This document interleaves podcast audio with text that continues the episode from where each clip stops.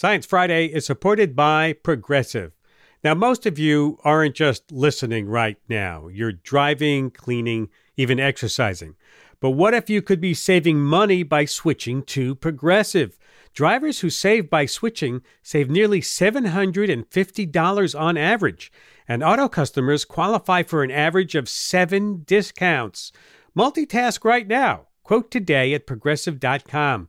Progressive Casualty Insurance Company and affiliates. National average 12 month savings of $744 by new customers surveyed who saved with Progressive between June 2022 and May 2023. Potential savings will vary, discounts not available in all states and situations. Science Friday is supported by Random House, publisher of When Breath Becomes Air by Paul Kalanithi, a memoir from a doctor turned patient about the fragile beauty of our mortal lives. When Breath Becomes Air by Paul Kalanithi is available at prh.com slash air. WNYC Studios is supported by the Natural Resources Defense Council.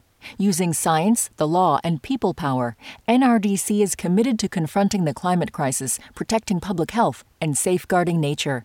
They address the impact of fossil fuels on communities and our environment. They help protect wildlife, public lands, and irreplaceable ecosystems that all living things depend on. They work to enact policies for clean air, clean water, and access to nature for all. You can help NRDC safeguard the earth for future generations. Visit nrdc.org/wnyc for more information. Listener supported. WNYC Studios. This is Science Friday. I'm Ira Flatow. A bit later in the hour, a conversation with U.S. Surgeon General Dr. Vivek Murthy about what's been dubbed the silent epidemic loneliness. And later, we're talking ticks and how you can help scientists study them. But first, we are approaching the peak of the hurricane season when it feels like there's a new storm every week and we blow through the alphabet naming them. Well, this week, Hurricane Idalia made landfall in Florida as a Category 3 storm. It left hundreds of thousands of people without power, some without homes. So, what do we know about this hurricane, and what can we expect from the rest of the hurricane season? Joining me to discuss this story and other science news of the week is Rachel Feltman, editor at large at Popular Science based in New York. Welcome back, Rachel. Thanks for having me, Ira. Nice to have you. Okay, you know, Speaking of the hurricane, it seems thankfully it was not as bad as predicted, right? Yeah, that's true, though it's all relative. I mean, this is a situation where, first of all, the forecasting was extremely accurate. So, uh, kudos to NOAA. Uh, basically, people were able to plan and there were really good uh, evacuation protocols. Um, again because just the track of this hurricane was really well forecasted. And then there are a few things that really came down to chance. It happened to hit at low tide. So, um, where there was about nine feet of storm surge in uh, where it made landfall in Florida, could have had an additional three feet if it had hit at high tide. Mm. Um, and obviously, there's just no predicting that. So, it's really good that we were prepared for uh, what could have been 12 feet of storm surge. The storm also weakened from a Cat 4 to a Cat 3. And of course, while these days storm surge tends to be more of a concern than the wind speed itself, obviously, um, a a storm with lower wind speeds is always going to be uh, less dangerous, all other things being equal. Right. And then it also happened to hit uh, the like least populated area of Florida. So while of course there have been some really serious uh, property damage, and it sounds like a, a couple of fatalities, things could have been much much worse if just a few things about the storm uh, that we have no control over had turned out differently. So yeah great reminder to always be prepared for uh, the worst of those forecasts. Speaking about being prepared, what can we expect? What are they expecting for the rest of the hurricane season? Yeah, well, what's interesting about that, Ira, is that we are entering um, an El Nino climate pattern, which usually means uh, much less hurricane activity in the Atlantic basin. But between the fact that those atmospheric conditions that tend to um, kill off hurricanes, basically with with wind shear, uh, those are being slow to develop. And meanwhile, we have this record-breaking warm water that is fuel for hurricanes. So, you know, forecasters are saying that we we really are not out of the woods yet in terms of this hurricane season. You know, it officially goes uh, until November, and we probably will have at least a few more named hurricanes in that time. Yeah, yeah, absolutely. Now let's move on to something well, how do I describe this? It's a little weird. It's and it's a bit yeah. scary. I, you know where I I'm do. going with this, right? We'll, we'll take over. Go ahead. so, neurosurgeons in Australia put out a case report about pulling a live three-inch long worm out of the brain Ugh. of a patient uh, in 2022. Um, they say she's doing very well and being a real champ about being the first person in the world to ever have this particular parasite in her brain. So she's she's a stronger woman than I am. How did it get there? So the best guess is that this parasite at first doctors were like, what is this roundworm? Like we don't recognize it. They couldn't find anything, you know, in the medical literature about a roundworm that looked like this being in the human body, let alone the human brain. And uh, they were able to identify it as a known parasite that infects pythons. Mm. And this patient um, who's a, a, woman in her 60s in Australia. She uh, forages for local grasses to to use in in cooking, um, is my understanding. And so their best guess is that um, as she was foraging in her local area, where where pythons that carry this parasite are prevalent, that through their feces got into contact with her food or eating utensils. And so this is just a, a, case of zoonotic crossover or spillover where this parasite that is not supposed to want to live in humans decided, sure, why wow. not? Um, wow. Luckily, it was found and it sounds like the patient is doing well. Great reminder, though, that uh, you could always become the first human carrier of something. So be careful out be there. diligent. exactly. I know the, the, the news is full of health stories, and and there's another one about air pollution and lifespan that's also not so good. Yeah. So the University of Chicago's Energy Policy Institute put out um, their big report on air quality. And unfortunately, they say that lowered air quality is uh, and air pollution is responsible for reducing average life expectancy by 2.3 years worldwide. So it goes without saying that that's skewed toward some countries. Uh, there are four countries in South Asia India, Bangladesh, Nepal, and Pakistan that account for more than half of the total years of life lost globally due to pollution.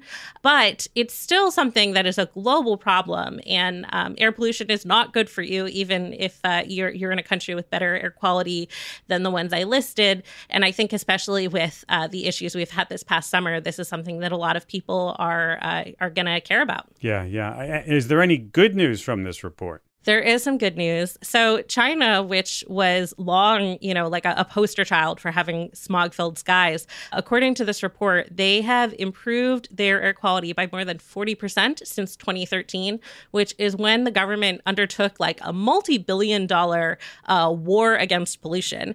So, basically, you know, they put in clean air policies tougher than ever before.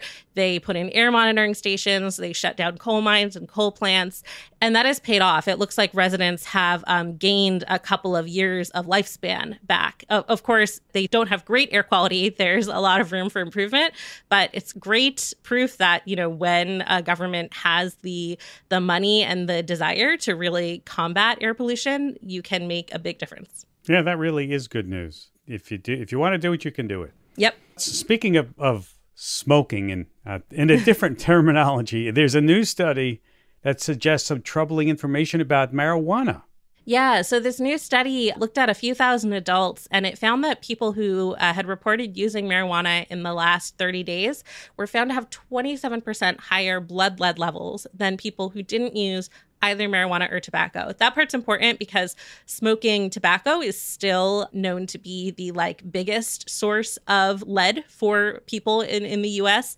But it looks like marijuana is uh, maybe catching up, which we we don't want to hear. There were also high levels of cadmium, but lead is really the substance that's like there's no safe level of exposure to that. So we we really don't want to hear that. Where does it come from? Yeah, what's interesting is that we already know that plants are really good at taking up heavy metals from the soil. And basically, any product that involves sort of you know distilling the plant or condensing it you're going to have that high quantity of heavy metals and you know you're you're going to have to work to take that out. It's actually a known issue with vegan protein powders as huh. well. So it's not at all exclusive to marijuana. Well i would think that as it becomes more commercialized. There'll be a better standard of health for the plants, right? Yeah, yeah. So um, definitely, it's something that again in the vegan protein industry, as people became more aware of it, there, has been more standardization.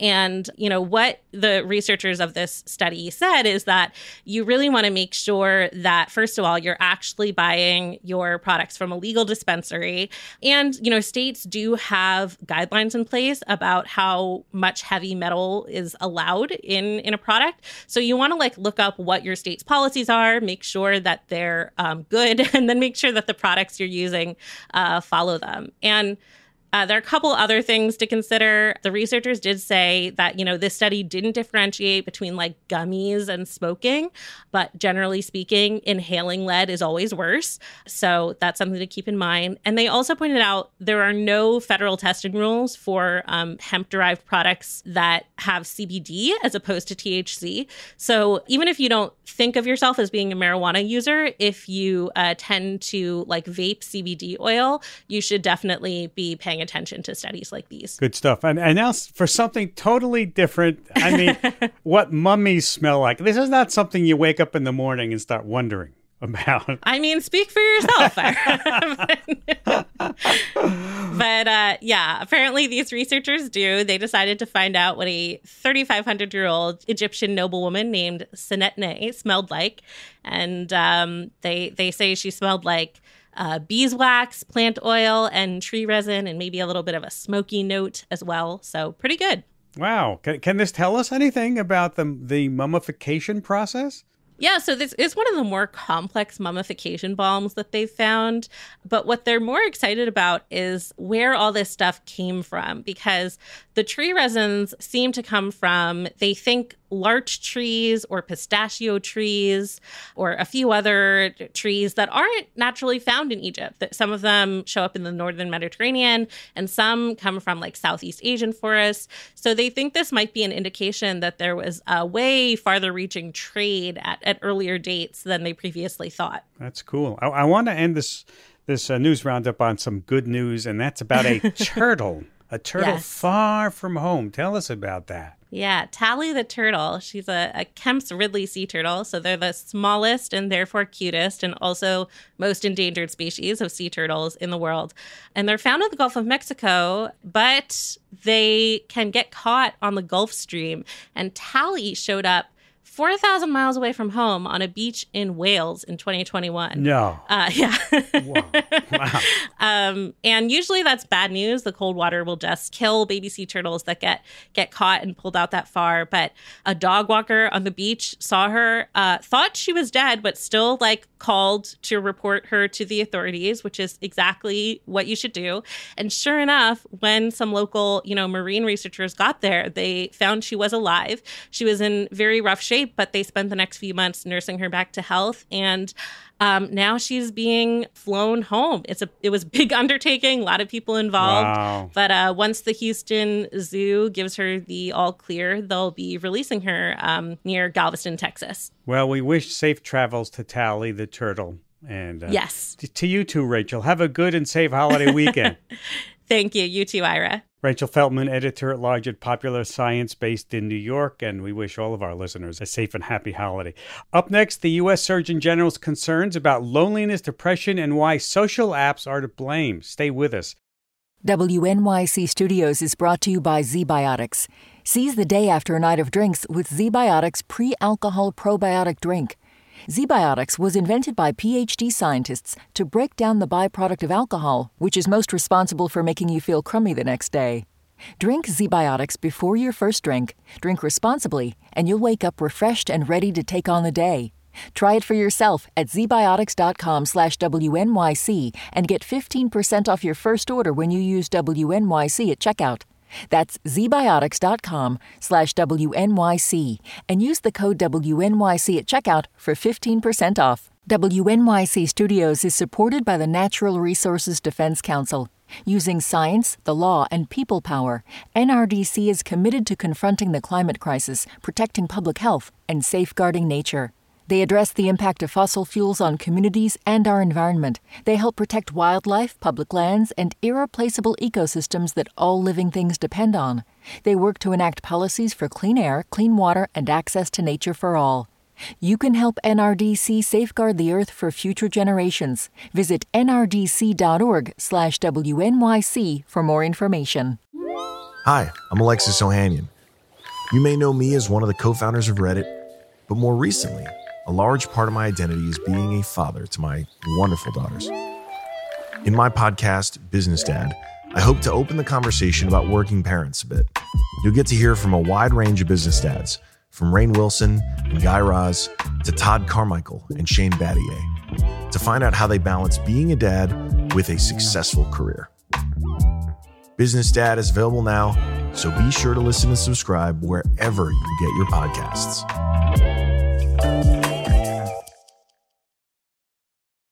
This is Science Friday. I'm Ira Flatow.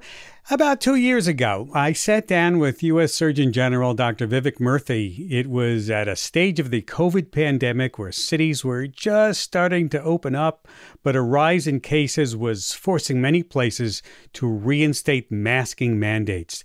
They were concerned about whether a large enough part of the population would receive vaccines, and boosters were still in development. But in the middle of that public health crisis, I asked Dr. Murthy what he would focus on post pandemic. And without hesitation, he said there was another crisis he saw looming, and that was depression, social disconnection, and the overall mental health of America. He's made these issues the key part of his health agenda now and has recently added loneliness. So I wanted to bring him back to get an update. Dr. Vivek Murthy is the U.S. Surgeon General. He heads the U.S. Public Health Service. Welcome back to Science Friday. Well, thank you so much, Ira. I'm glad to be back. Thanks for having me. You've been pretty busy, haven't you been? Uh, I, I have. it's been a busy time. Let's start with a statement I read that, that you issued in May, and you said, we are in the middle of a national youth mental health crisis, and I'm concerned that social media is an important driver of that crisis, one that we must urgently address. Tell us how we address that. Well, I'll tell you, Ira, first, the reason I, I issued it is because not only as Surgeon General, but as a doctor, as a father myself, I'm watching what is happening to our children around the country with regard to social media use and I'm deeply concerned about the impact it's mm-hmm. having on their mental health and well-being. You know, we are in the middle of a youth mental health crisis, and I believe that social media has become a major contributor to that. The data that we laid out in the Surgeon General's advisory I issued in May of this year on social media and youth mm-hmm. mental health speaks to some of the reasons why we should be mm-hmm. concerned. What we're seeing, for example, that adolescents who spend more than three hours a day on social media face double the risk of poor mental health outcomes, such as symptoms of depression and anxiety. Now, this is concerning because, in part, the average amount of use is 3.5 hours per day uh, among adolescents. Body image issues we're seeing significantly impacted in a negative way by social media use. We're seeing it detract from kids' sleep. Many kids are saying they feel addicted to it. And as many describe to me when I do roundtables around the country, kids will most often tell me they, number one, feel like social media makes them feel worse about themselves Two, it makes them feel worse about their friendships, but three, they can't mm-hmm. get off it. And so I'm very concerned about this. And I think to address this, what we've got to do is first recognize that up until now, we have placed the mm-hmm. entire burden of managing the risks of social media entirely on the shoulders of parents and kids. And that is just not right. These are rapidly developing technologies that most parents didn't have to grow up with. And they are designed by some of the best developers and program designers in the world. And so you pit those developers up against kids and parents. That's just not a fair fight, which is why what I call for in the advisory, in addition to individual action, community action, is policymaker action. And specifically, we need policies that number one, establish safety standards like we have for uh, motor vehicles and for other products that kids use that will help to reduce their risk of exposure to harm and also reduce the likelihood that companies will develop the kind of technology that would manipulate kids into spending more and more time on them.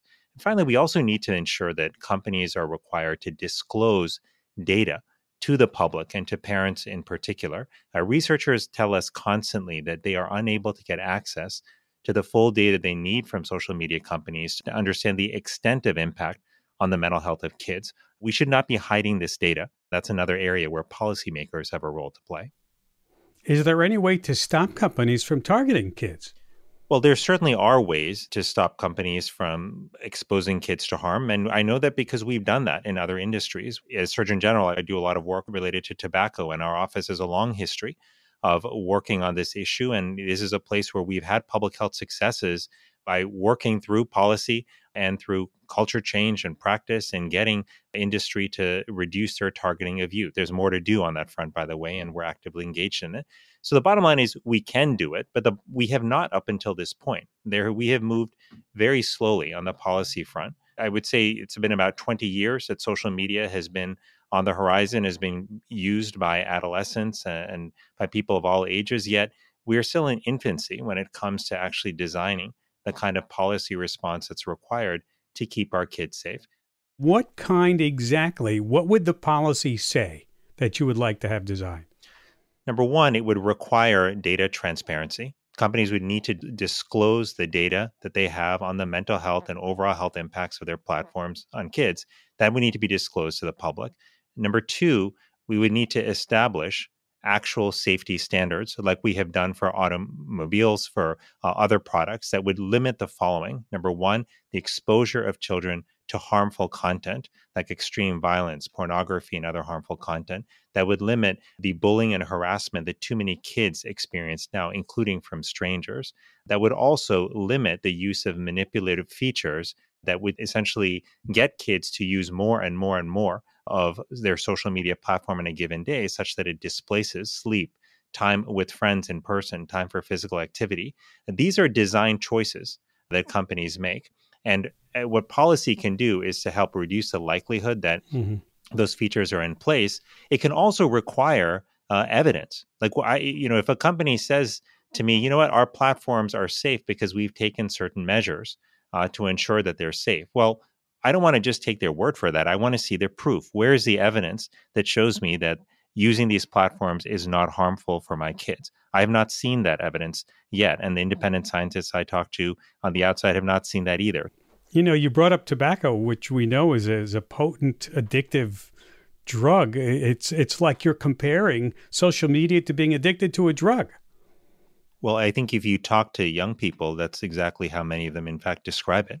In fact, a third of adolescents say that they feel addicted to social media. Half of them say if they had to stop using social media, they would have a very hard time doing so. You don't have to just look at kids, talk to adults, think about your own life experience. I suspect many people listening to this may also feel like they are addicted to social media. And this is not happening by accident. The business models of many of these platforms are built on how much time you use the platform. The more you use it, the more revenue it generates. So their incentive is to create more and more ways to keep you on, whether that's good for your health or not. We need a, a different model, a model that actually prioritizes the health and well being of the users, and particularly our kids. That's what I care about most as Surgeon General.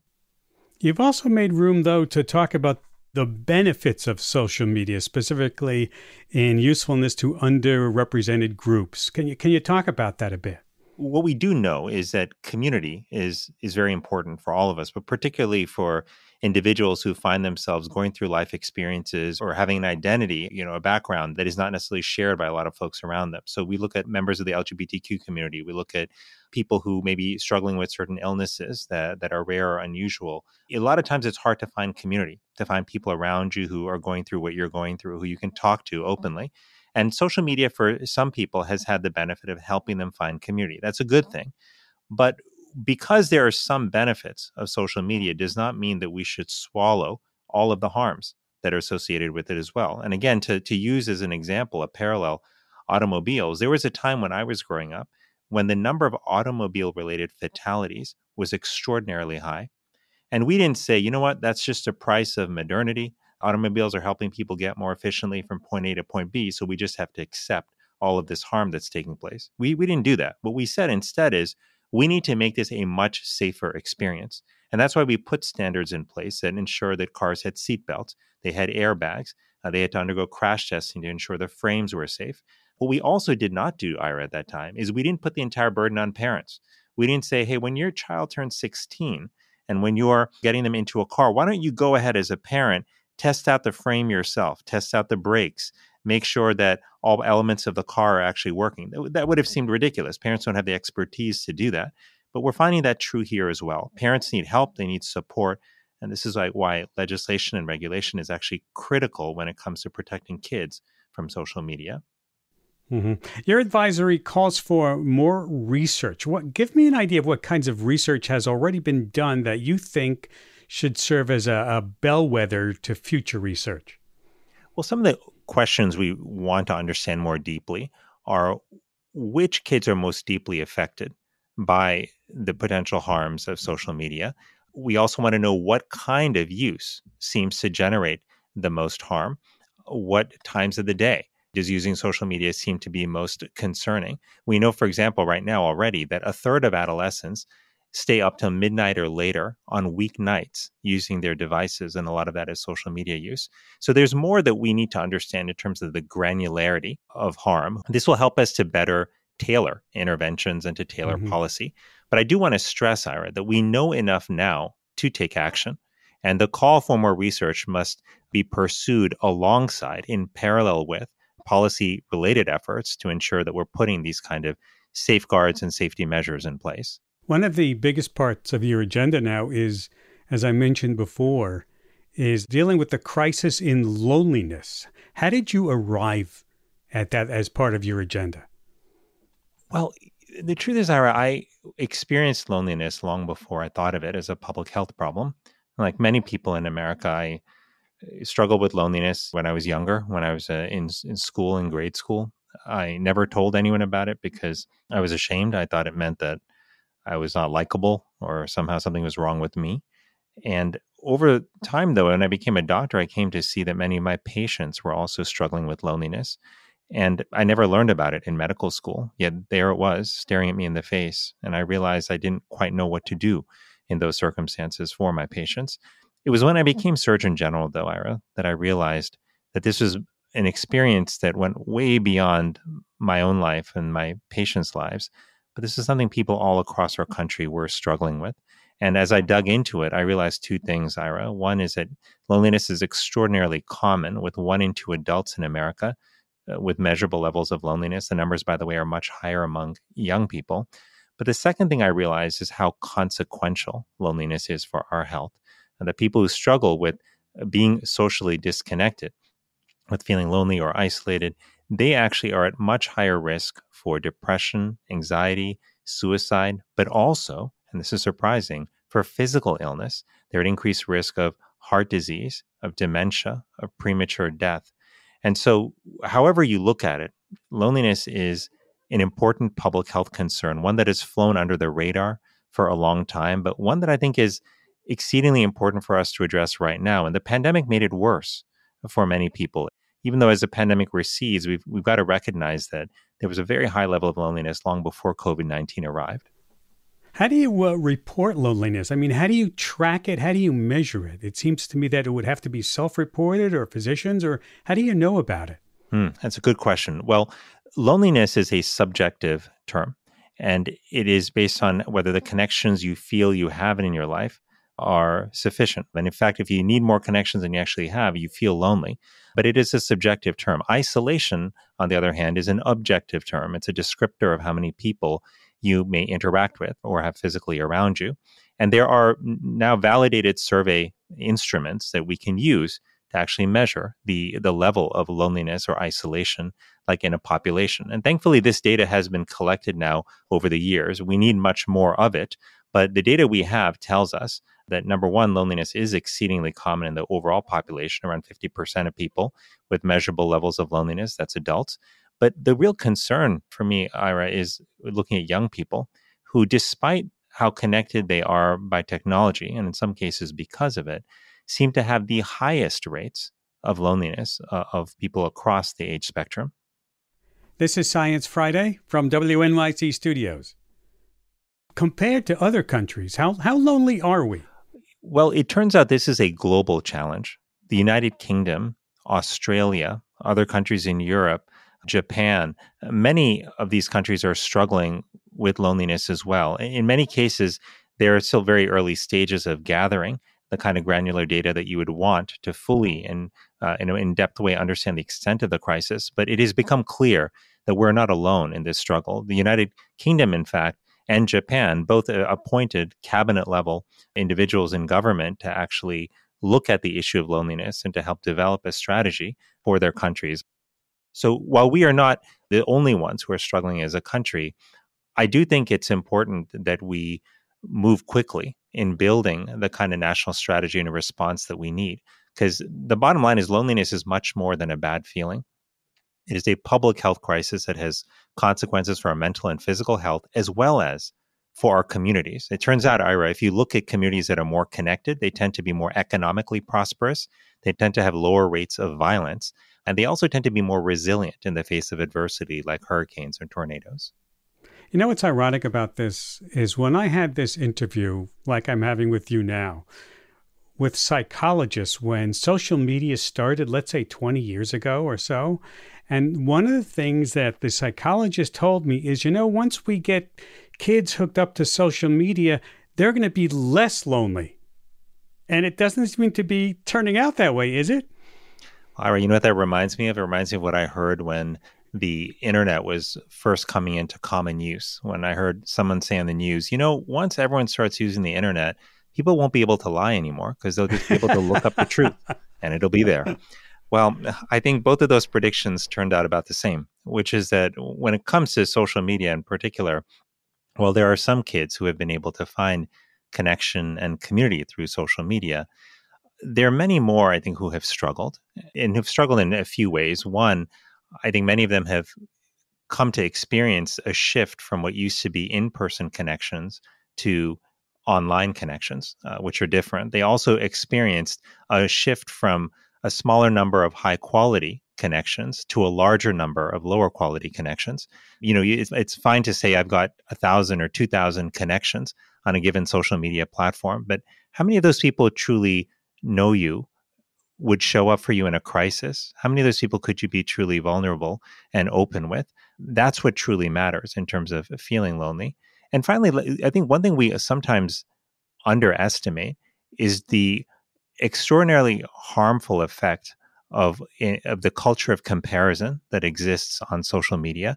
You know, people have been comparing themselves to each other, Ira, for millennia, right? We we do that all the time. Mm-hmm. Mm-hmm. Uh, but what is different with social media is that the sheer volume of comparison that's happening is like nothing we have experienced before. Maybe when I was growing up on a given school day, I compared myself to the 20, 30, 40 kids I interacted with in school on that day. But now, as many young people tell me, they may see thousands of images of people in their social networks. And they're constantly comparing themselves to their lives, to their bodies, to their academic achievements, to everything else, which is why nearly half of adolescents say that social media makes them feel worse about their body image. So we have to take all this into mm-hmm. consideration and recognizing that what may have started off as a well intended platform that sought to connect people and build community has unfortunately for many young people uh, become a force that has eroded their self esteem, weakened their social connections, and contributed to real mental health harms and suffering. We're going to have to take a break, and when we come back, more talk with Dr. Vivek Murthy, U.S. Surgeon General. WNYC Studios is supported by the Natural Resources Defense Council. Using science, the law, and people power, NRDC is committed to confronting the climate crisis, protecting public health, and safeguarding nature. They address the impact of fossil fuels on communities and our environment. They help protect wildlife, public lands, and irreplaceable ecosystems that all living things depend on. They work to enact policies for clean air, clean water, and access to nature for all. You can help NRDC safeguard the earth for future generations. Visit nrdc.org/wnyc for more information. Hi, I'm Alexis Ohanian. You may know me as one of the co-founders of Reddit, but more recently, a large part of my identity is being a father to my wonderful daughters. In my podcast, Business Dad, I hope to open the conversation about working parents a bit You'll get to hear from a wide range of business dads, from Rainn Wilson and Guy Raz to Todd Carmichael and Shane Battier, to find out how they balance being a dad with a successful career. Business Dad is available now, so be sure to listen and subscribe wherever you get your podcasts. This is Science Friday. I'm Ira Flatow. If you're just joining us, I'm continuing my conversation with Dr. Vivek Murthy, U.S. Surgeon General. We're talking about youth mental health and loneliness. Is part of the answer then just getting people or kids out and, and into the public domain again, meeting other people in real time?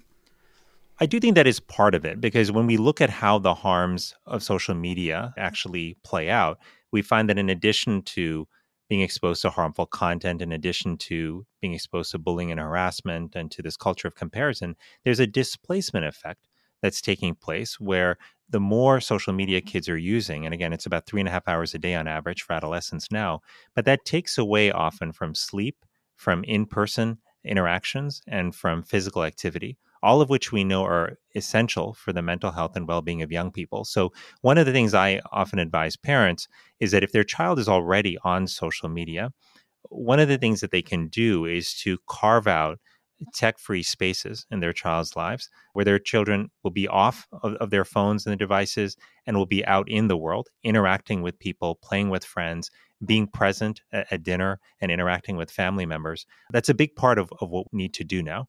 It's not easy which is also one of the other things I recommend to parents is to partner with one another to support one another. When parents are doing this together, they're forming partnerships that can make it easier and it also helps kids understand that they're not the only kids who are being asked to create these kind of tech-free zones. Uh, other kids are doing it as well.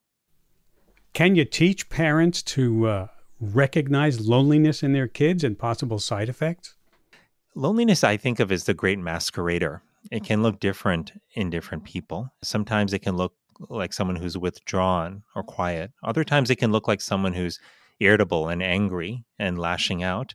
And so it's not always easy to recognize, which is why I think it's so important for us as parents, but also just as friends and family members to check in on one another, to ask people how they're doing, how they're feeling, and sometimes to ask them how they feel about the friendships in their life, whether they have enough time with friends, mm-hmm. whether they feel like there are people in their life they can talk to if they're having a hard time. And it, sometimes it might seem awkward or hard to have that kind, kind of conversation.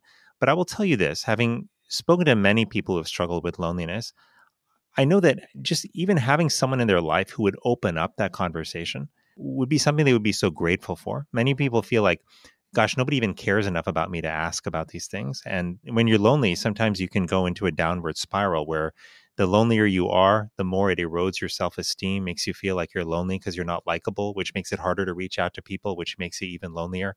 And sometimes breaking out of that cycle of loneliness you need somebody else in your life who can pause, who can say, Hey, you know what? I see you. I care about you. I want to know how you're doing. You know, what you're saying are, are, anecdotal things that happen in your life and my life. But I'm wondering uh, are there any real examples of an intervention that has generated measurable outcomes that some sort of thing actually works to combat loneliness? Yeah, so there's a lot that works. And, and the interesting thing about this is uh, some of the examples I'll share with you are going to sound deceptively simple.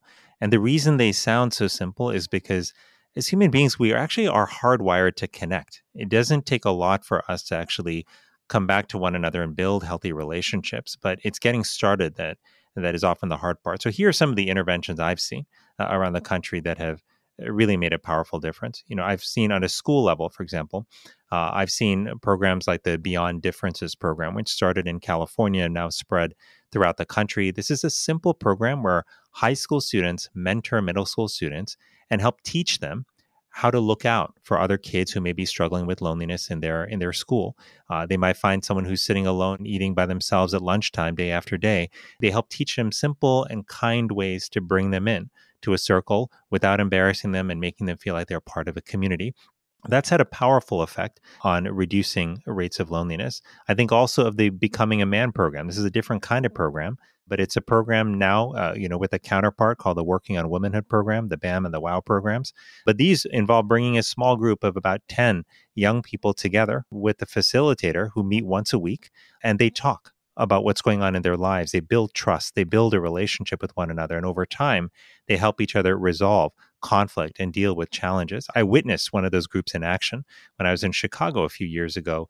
And it was really powerful to see the bonds that are formed there. I'll lastly share one other example with you, which is outside of a school. This is something called the Neighbors Table that a woman named Sarah Harmeyer started in her community in Dallas, Texas. She moved there some time ago, didn't really know anyone, wanted to feel more connected to people, wasn't quite sure how. So she did something bold. And I mean, that was a little scary to her at the time, which is she sent an invitation out to all of her neighbors and asked them to come over for a meal.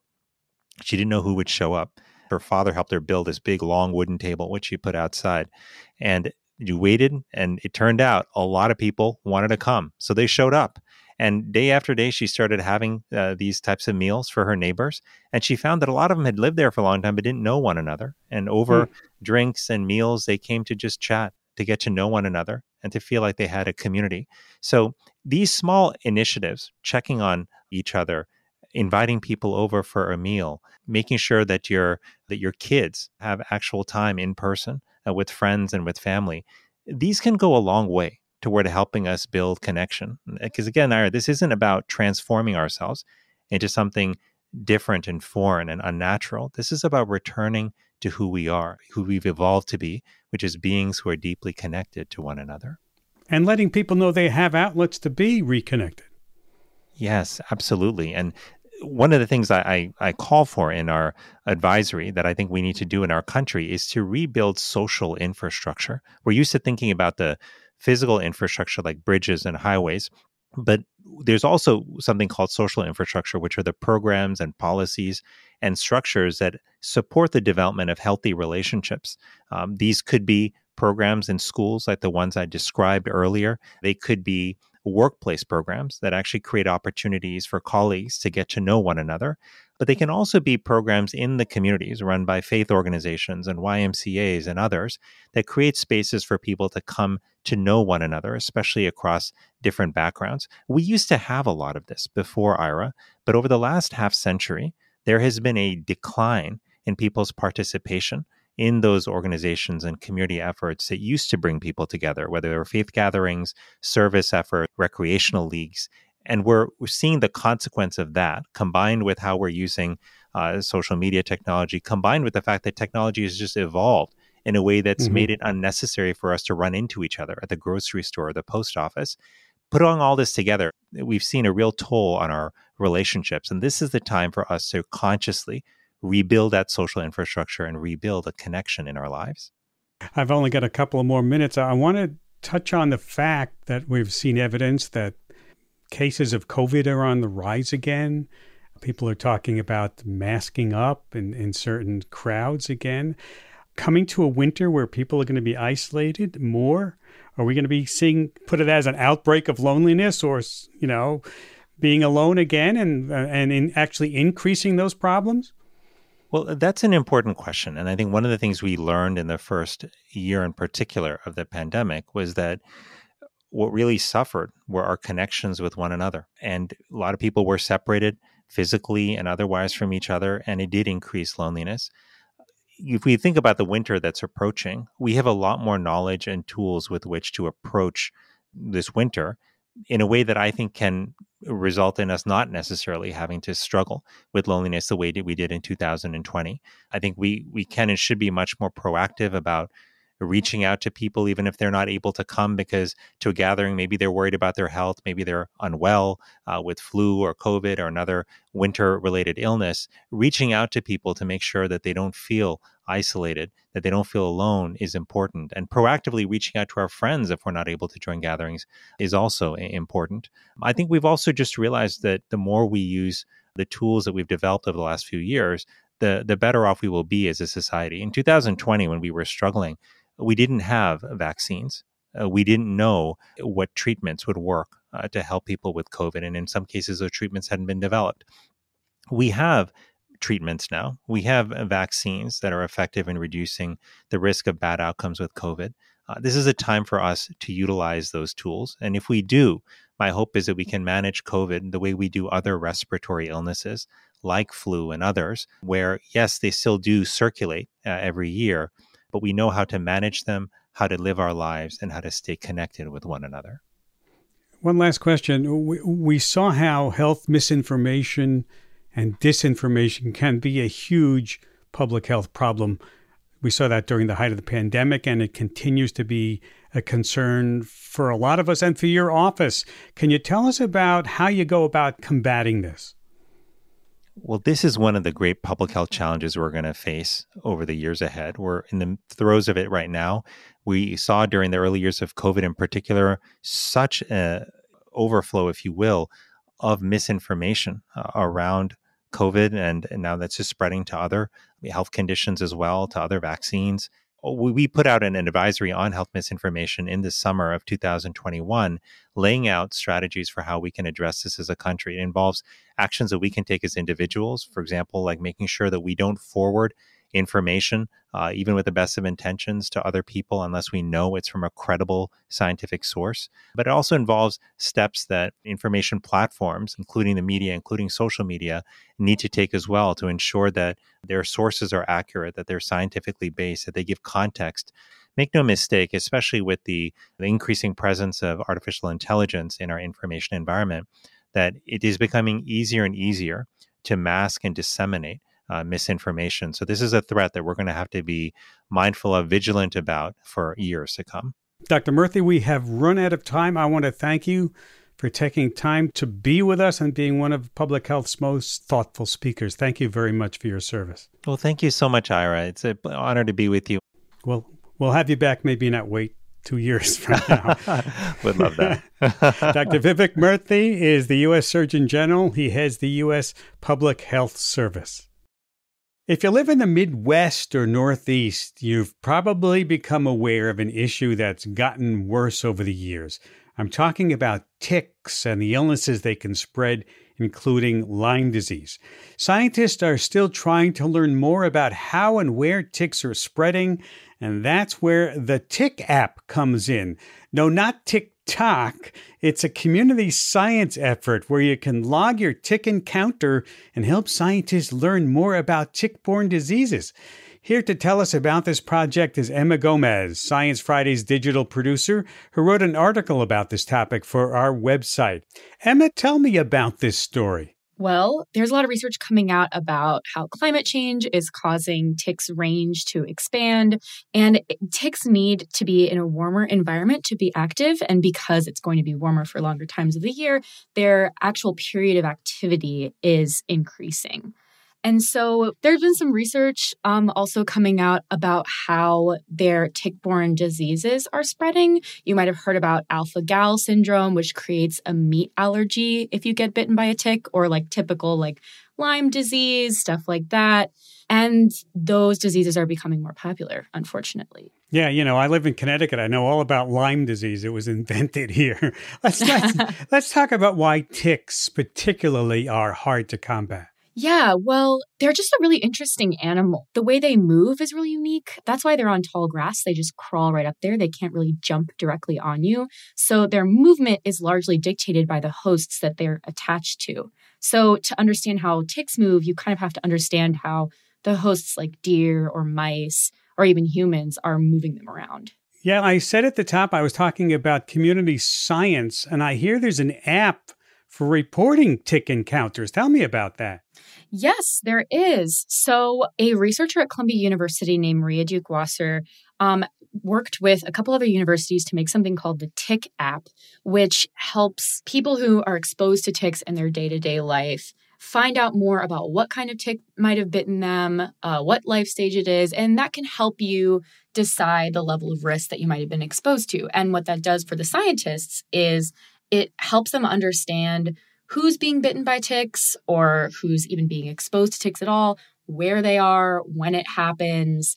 It just gives them a full range of data about tick behavior specifically. And then for the app users, they get access to educational resources about how to remove a tick, uh, how to identify one at all. And it just helps them understand like what potential diseases they might be exposed to. And it could help them uh, just understand that level of risk. So it's interesting how this app is an educational tool, but the scientists also use that data from the reports to do the research. So I, I guess if you've actually been bitten by a tick, you're helping out the scientists. Yeah, definitely. now, how would you respond to someone who is afraid of going outside because of the risk of ticks? Yeah, I was terrified of ticks. I kind of still am. but what I learned when I was writing the story was that we already know a lot about prevention. So, permethrin, for example, you can soak your clothes in it and it will repel ticks. Um, checking for ticks after you go outside and knowing that you don't have to go into the middle of the forest to get bitten by a tick. Right. Actually, in urban areas, yeah, ticks will concentrate in places with, with grasses, like in parks or even backyards. So just like being conscious that Yeah. if you're out in a place where a tick could be, just to check. And then you can also send them to a lab and they can actually test what diseases that tick has. And then it's the same thing. You get to find out if you've been exposed to a disease.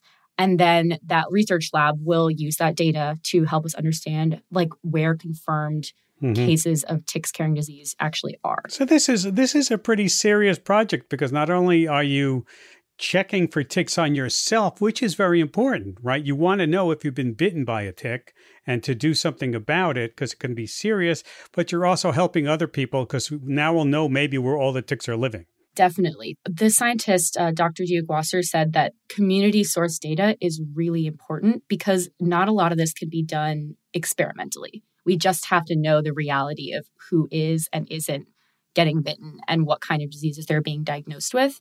And a great example that um, I think about a lot is that the CDC used to estimate how many people were diagnosed with Lyme disease by just how many people were reporting it to the CDC.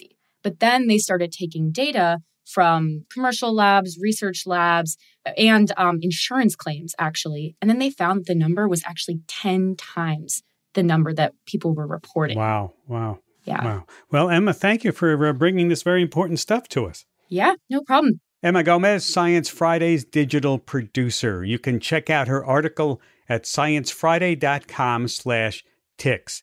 And that wraps up this hour. Here's some of the folks who helped make this show happen. Beth Rami is our controller. Annie Nero is our individual giving manager. Jordan Smudgick and Jason Rosenberg are our grants manager. And George Harper is our stewardship manager. BJ Liederman composed our theme music. And if you missed any part of the program or you would like to hear it again, yes, subscribe to our podcasts or ask your smart speaker to play Science Friday. And if you want to reach us the old fashioned way, we love it. Sci-Fri at sciencefriday.com. Have a great weekend. I'm Ira Flatow. I'm David Remnick, host of the New Yorker Radio Hour. There's nothing like finding a story you can really sink into that lets you tune out the noise and focus on what matters. In print or here on the podcast, The New Yorker brings you thoughtfulness and depth and even humor that you can't find anywhere else. So please join me every week for the New Yorker Radio Hour, wherever you listen to podcasts.